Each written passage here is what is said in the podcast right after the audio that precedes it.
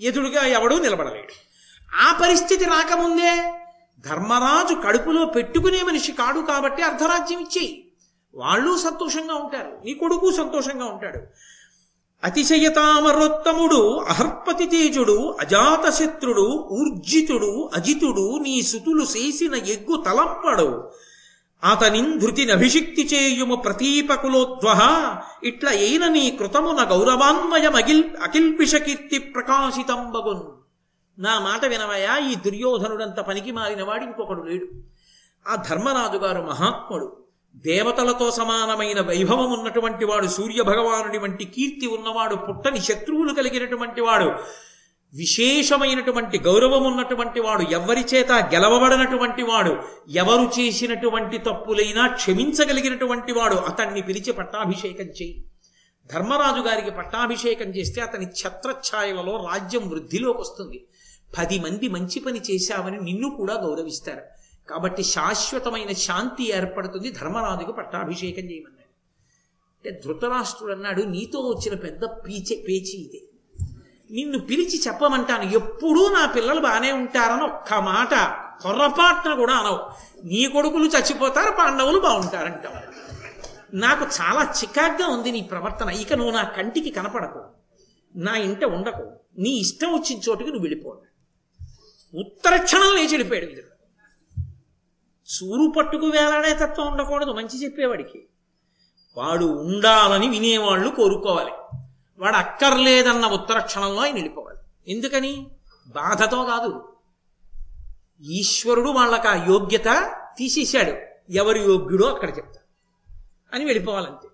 ఆయన లాంటి నీతి కోవిదుడు మంత్రిగా వస్తానంటే ఎవరు ఉంచుకోరు కర్మ కొద్దీ ధృతరాష్ట్రుడు వేసుకున్నాడు కానీ వాయువేగమనోవేగములు కలిగినటువంటి గుర్రములు పూల్చినటువంటి రథం ఎక్కి కామ్యకవనంలో ఉన్న పాండవుల దగ్గరికి వెళ్ళిపోయాడు. ఎక్కడ ధర్మం ఉందో అక్కడికే వెళ్ళిపోతాడు. రెండు రోజులు అయింది నిద్ర పట్టలేదు అన్నం సహించలేదు ధృతరాష్ట్రుడికి. సంజయుణ్ణి పిలిచాడు. పిలిచి అన్నాడు ఓ సంజయ ఈ విదురుడు నా గుండెకై. నిజానికి నాకు కళ్ళు లేవంటారు. విదురుడు నా కళ్ళు. విదురుడితోటే చూస్తాను. విదురుడే నా గుండె. వాడు లేనిదే నేను ఉండలేనయ్యా. మళ్ళీ తీసుకురా. నన్ను తిడుతూ ఉంటాడు వింటూ ఉంటాడు. ధృతరాష్ట్రుడికున్న ఒకే ఒక అర్హత ఏమిటో తెలుసా ఇదే. అందుకే శ్రీకృష్ణుడు విశ్వరూప సందర్శనం ఇచ్చినప్పుడు కురుసభలో కళ్ళు లేని ధృతరాష్ట్రుడికి కళ్ళిచ్చి మరీ తన యొక్క విశ్వరూపాన్ని దర్శనం చేసే అదృష్టాన్ని ఎందుకు ఇచ్చాడో తెలుసా? ఒకే ఒక్క కారణానికి ఇచ్చాడు. విదురుడితో మైత్రి కొనసాగిస్తాడు. ఏం తిట్టినా ఊరుకుంటాడు. విదురుడు లేకుండా ఉండలేనంటాడు. నువ్వు ఎలాంటి వాడివైనా కనీసం ఒక సత్పురుషుడితో సహవాసం ఉంటే చాలు భగవంతుని యొక్క అనుగ్రహం కలుగుతుంది.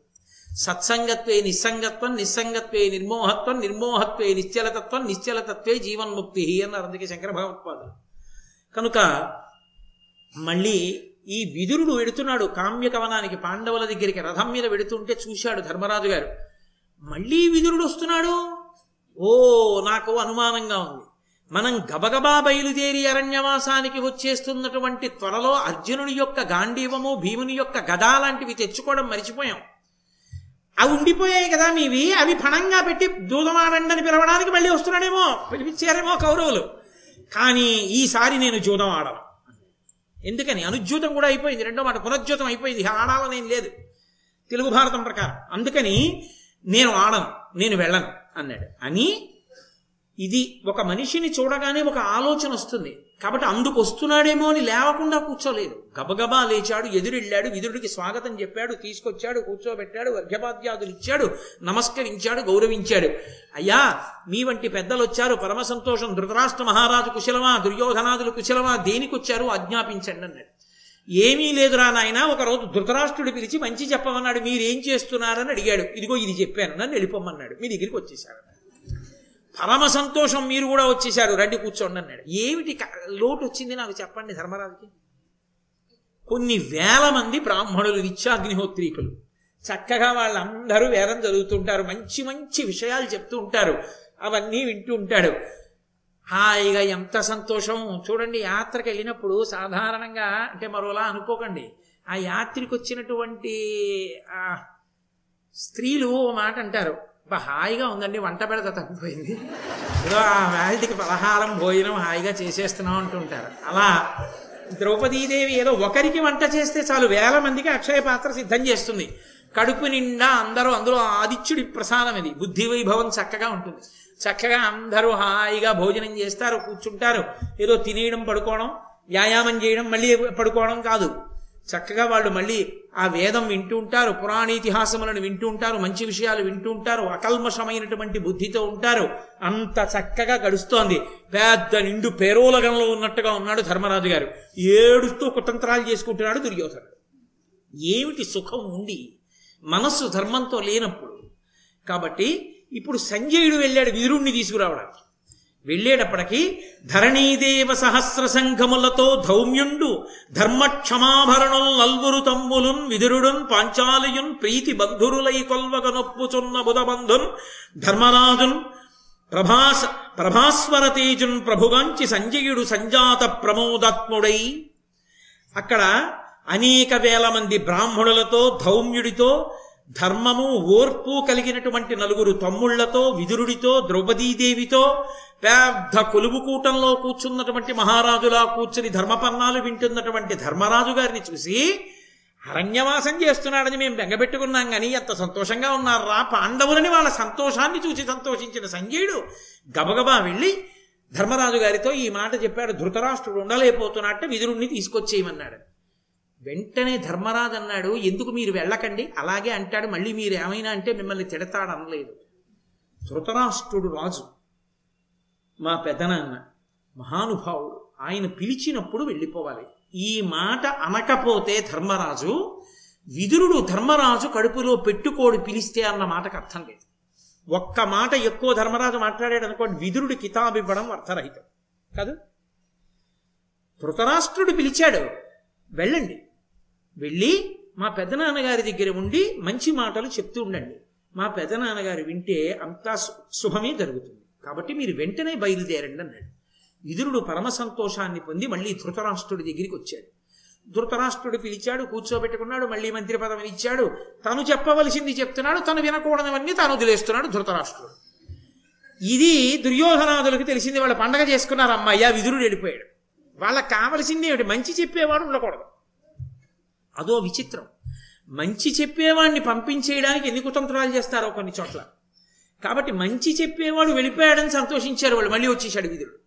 మళ్ళీ మంత్రి పదవిలో ఉన్నాడు. ఒరే అందులో పాండవుల దగ్గరికి వెళ్ళొచ్చాడు. వెళ్ళకపోతేనే పొగుడుతాడు. వెళ్ళొచ్చాడు ఇంకెంత పొగుడుతాడో మా నాన్న మనసు ఏం మారుతుందో. అంటే కర్ణుడు అన్నాడు మనమంత కాలం ఎదురు చూడద్దు. మనం చతురంగ బలాలతో బయలుదేరి బ్రాహ్మణులతో కలిసి ఉన్నాడు. దగ్గర సైన్యం లేదుగా పాండవుల ఐదుగురిని మట్టు పెట్టేద్దాం పదండి యుద్ధానికి బయలుదేరదాం అన్నాడు. దుర్యోధనుడు అన్నాడు ఈ ఆలోచన బాగా నచ్చింది. వాళ్ళు చెప్తే ఏదైనా నచ్చుతుంది వాడికి. ఏది మంచి మాట కాదో అది వెంటనే హత్తుకుంటుంది. మీరు చూడండి లోకంలో ఇలాంటి వాళ్ళు చాలా మంది ఉంటారు. వాళ్ళ అమాయకత్వం ఎక్కడుంటుందంటే వాళ్ళకి అసలు ఎవరి దగ్గర ఏమి పుచ్చుకోవాలి అన్న విషయంలో అవగాహన ఉండదు. అందరితో స్నేహం చేస్తారు. తొందరగా అల్పుల పట్ల ఆకర్షితులవుతారు. ఆకర్షితులై చెయ్యకూడని పనులు వాళ్ళు ఏవి చేస్తారో వాళ్ళకి ఆకర్షితులై ఆ పనులు చేస్తారు.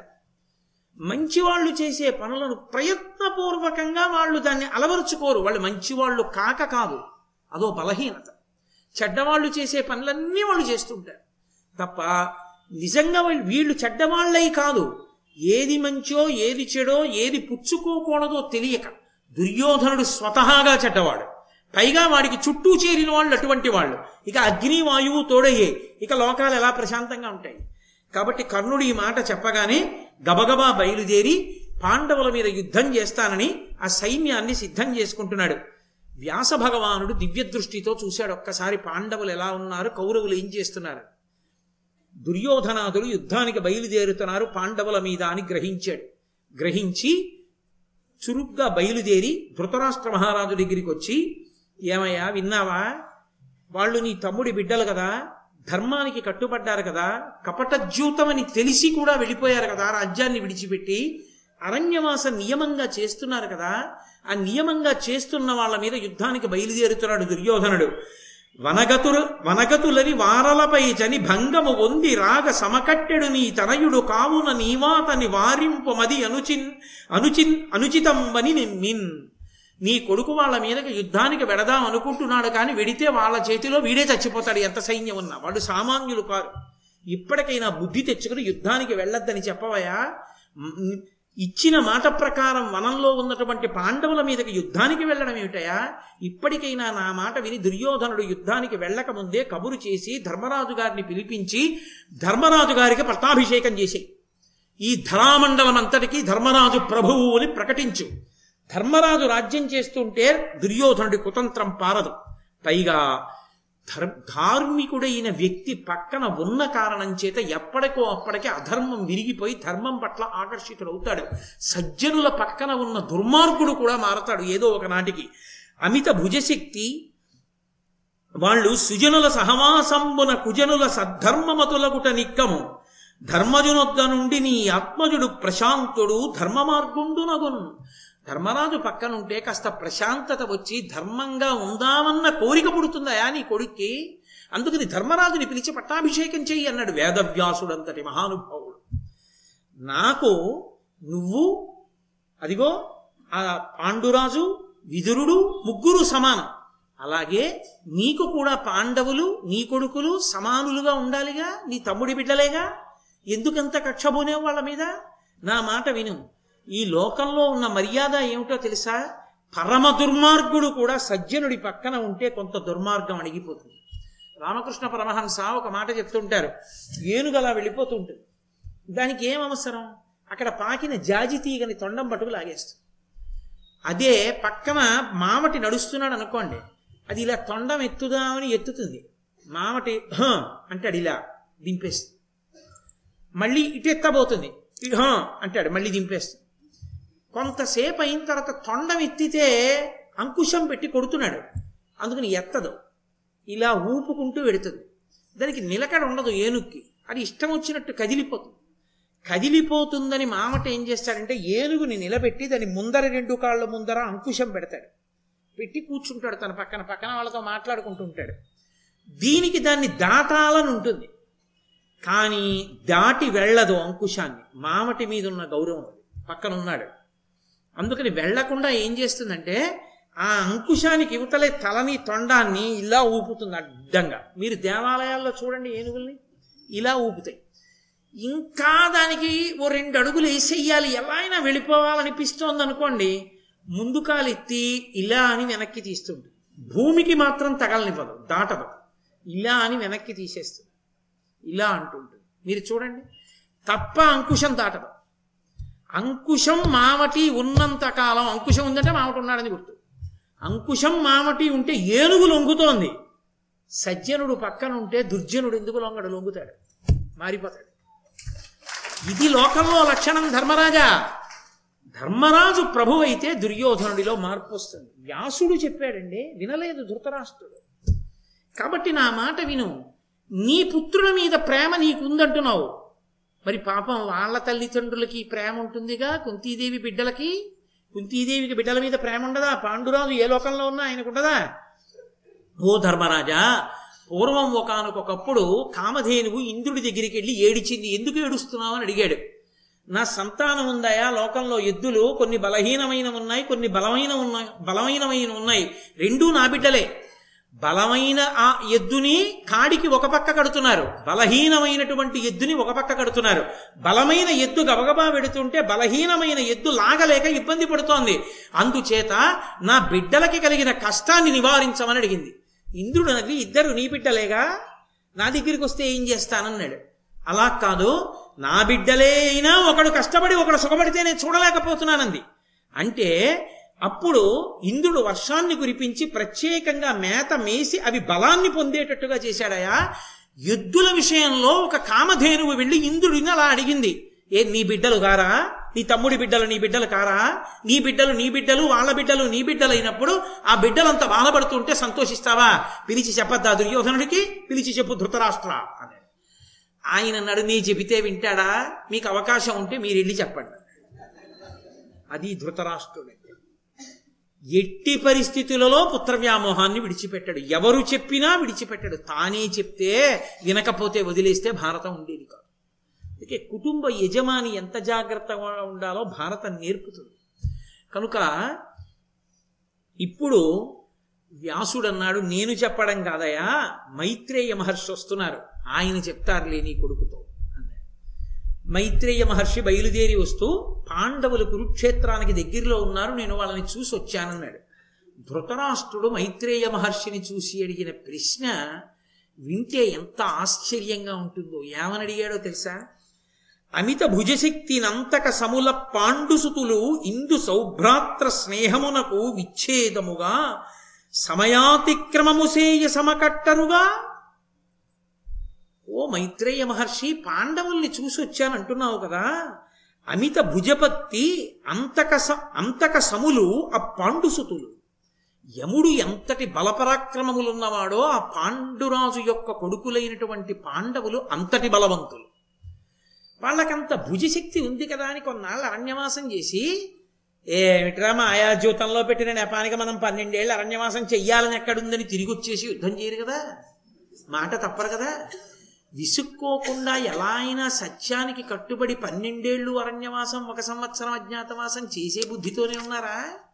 వాళ్ళు బాధపడుతున్నారని కాదు. వాళ్ళు అలాగే ఉండాలి ఉంటున్నారా? వాళ్ళు వాళ్ళు ఏం బాధలు పడుతున్నారు? ఏం తింటున్నారని అడగలేదు. ఎంత పుత్ర వ్యామోహమో చూడండి. చనుదించి మహామునివరులు అనవరతము వారలకు ప్రియం వనరంగ దీవన లీగి చేసి కుశలమా మునుజేశ్వర వారు ధర్మమతియుతులగుటను. ఓ ధృతరాష్ట్ర మహారాజా కొన్ని వేల మంది బ్రాహ్మణులకు ప్రతిరోజు అన్నం పెడుతూ వాళ్ళు చెప్పినటువంటి ధర్మాన్ని వింటూ ఎంతో సంతోషంగా ధర్మరాజు కాలాన్ని గడుపుతున్నాడు. నీకొక్క మాట చెప్పనా? వాళ్ళు సత్యాన్ని విడిచిపెట్టేస్తారేమో అని అడిగావుగా వారల సమయము తప్పిన వారి జరిపు హితులగతుల అవశ్యము తప్పున్ వారికి నకారణంబ నికారము నీ కొడుకు చేసే కడునహితుండై. దుర్యోధనుడు పక్కనే ఉన్నాడు చెప్తున్నప్పుడు మైత్రేయ మహర్షి. నిజంగా పాండవులే ధర్మాన్ని విడిచిపెట్టేసి తమ సౌకర్యాన్ని చూసుకుంటే సూర్యచంద్రులు గతులు తప్పుతారు. ధర్మమే కావాలి తప్ప ధర్మాన్ని విడిచిపెట్టి భోగం పాండవులకు అక్కర్లేదు. భోగమా ధర్మమా? ధర్మమే. ధర్మబద్ధమైన భోగమే. తప్ప ధర్మాన్ని విడిచిన భోగాన్ని వాళ్ళు అపేక్షించరు. కాబట్టి ఆ పాండవులు ధర్మానికి కట్టుబడ్డారయా సత్యసంధులు. వాళ్ళు అలా మధ్యలో వచ్చి నీ బిడ్డల్ని చెనకే వాళ్ళు కారు. కానీ నీ కొడుకు వాళ్ళని అవమానించాడు. మాయాద్యూతంలో ఓడించాడు. వాళ్ళని అరణ్యవాసానికి గురి చేశాడు. ఇప్పటికైనా నా మాట విని ఆ పాండవులను పిలిపించి చక్కగా కూర్చోపెట్టి వాళ్ళ రాజ్యం వాళ్ళకిచ్చి సంతోషంగా గడపవయ్యా అన్నాడు. ధృతరాష్ట్రుడేమీ మాట్లాడలేదు కానీ దుర్యోధనుడు తన కాలి బొటన వేలితో నేల మీద గీస్తూ కుడి చెయ్యి ఎత్తి తొడ మీద కొట్టుకుంటూ వెకిలి నవ్వు నవ్వుతూ విన్నాడంటే నువ్వు చెప్పొచ్చేవాడివి మేము వినేవాళ్ళమా? పాండవులంతా తేజోవంతులా? నేనంత చేతకాని వాణ్ణా? అని నిర్లక్ష్యంగా విన్నాడు. మైత్రేయ మహర్షి అన్నారు చేతకాక వచ్చి నీకు చెప్పలేదు. నీ మంచి కోసం చెప్పాను. నేను మంచి చెప్తుండగా నువ్వు పెడబుద్ధితో వింటూ నేల మీద వేలితో గీతలు గీస్తూ వెకిలి నవ్వు నవ్వుతూ చేతితో తొడని కొట్టావు. సభాయందు పెద్దలున్న చోట పరస్త్రీలున్న చోట పురుషుడు తొడ మీద చెయ్యి వేసిన చప్పుడు అవ్వకూడదు. మహాదోషం. కాబట్టి తొడ మీద చెయ్యి వేసి చప్పుడు చేశావు. తొడ మీద చెయ్యి వేసి చప్పుడు చేశావు కనుక వచ్చే కురుక్షేత్ర యుద్ధంలో నీ తొడలు రెండు భీముని గదాదండము చేత విరిగిపోయి నేలపడేదవుగాక అని శపించాడు. శపిస్తే ధృతరాష్ట్రుడు కంగారు పడిపోయాడు. అయ్య బాబోయ్ అంత శాపం ఇచ్చేశారు నా కొడుక్కి. ఏదైనా శాపావకాశం చెప్పండి నా కొడుకు అలా పడిపోతే ఎలా? అన్నాడు మాట వినకపోవడం ఎంత ప్రమాదానికి ఎడుతుందో చూడండి. అన్ని రోజులు సాగుతాయా? మాట వినకుండా పోతే పెద్దలు ఒప్పుకుంటారా? ఎక్కడో అక్కడ కట్టి కుడిపింది ఇంతమంది పడిన ఖేదం. విదురుడు ఎన్ని మాటలు చెప్పాడో వింటే పోయేదిగా? వినకపోయిన దోషం ఇప్పుడు కట్టి కుడిపింది. మైత్రేయుడు అన్నాడు కడగి సమబుద్ధి వీనికి కలిగనేని కాదు శాపఫలంబు. అట్లు కాక బుద్ధిహీనుడై గర్వితుండగు నేని శాప హవ్యవాహ ఫలంబు వీడనుభవించు.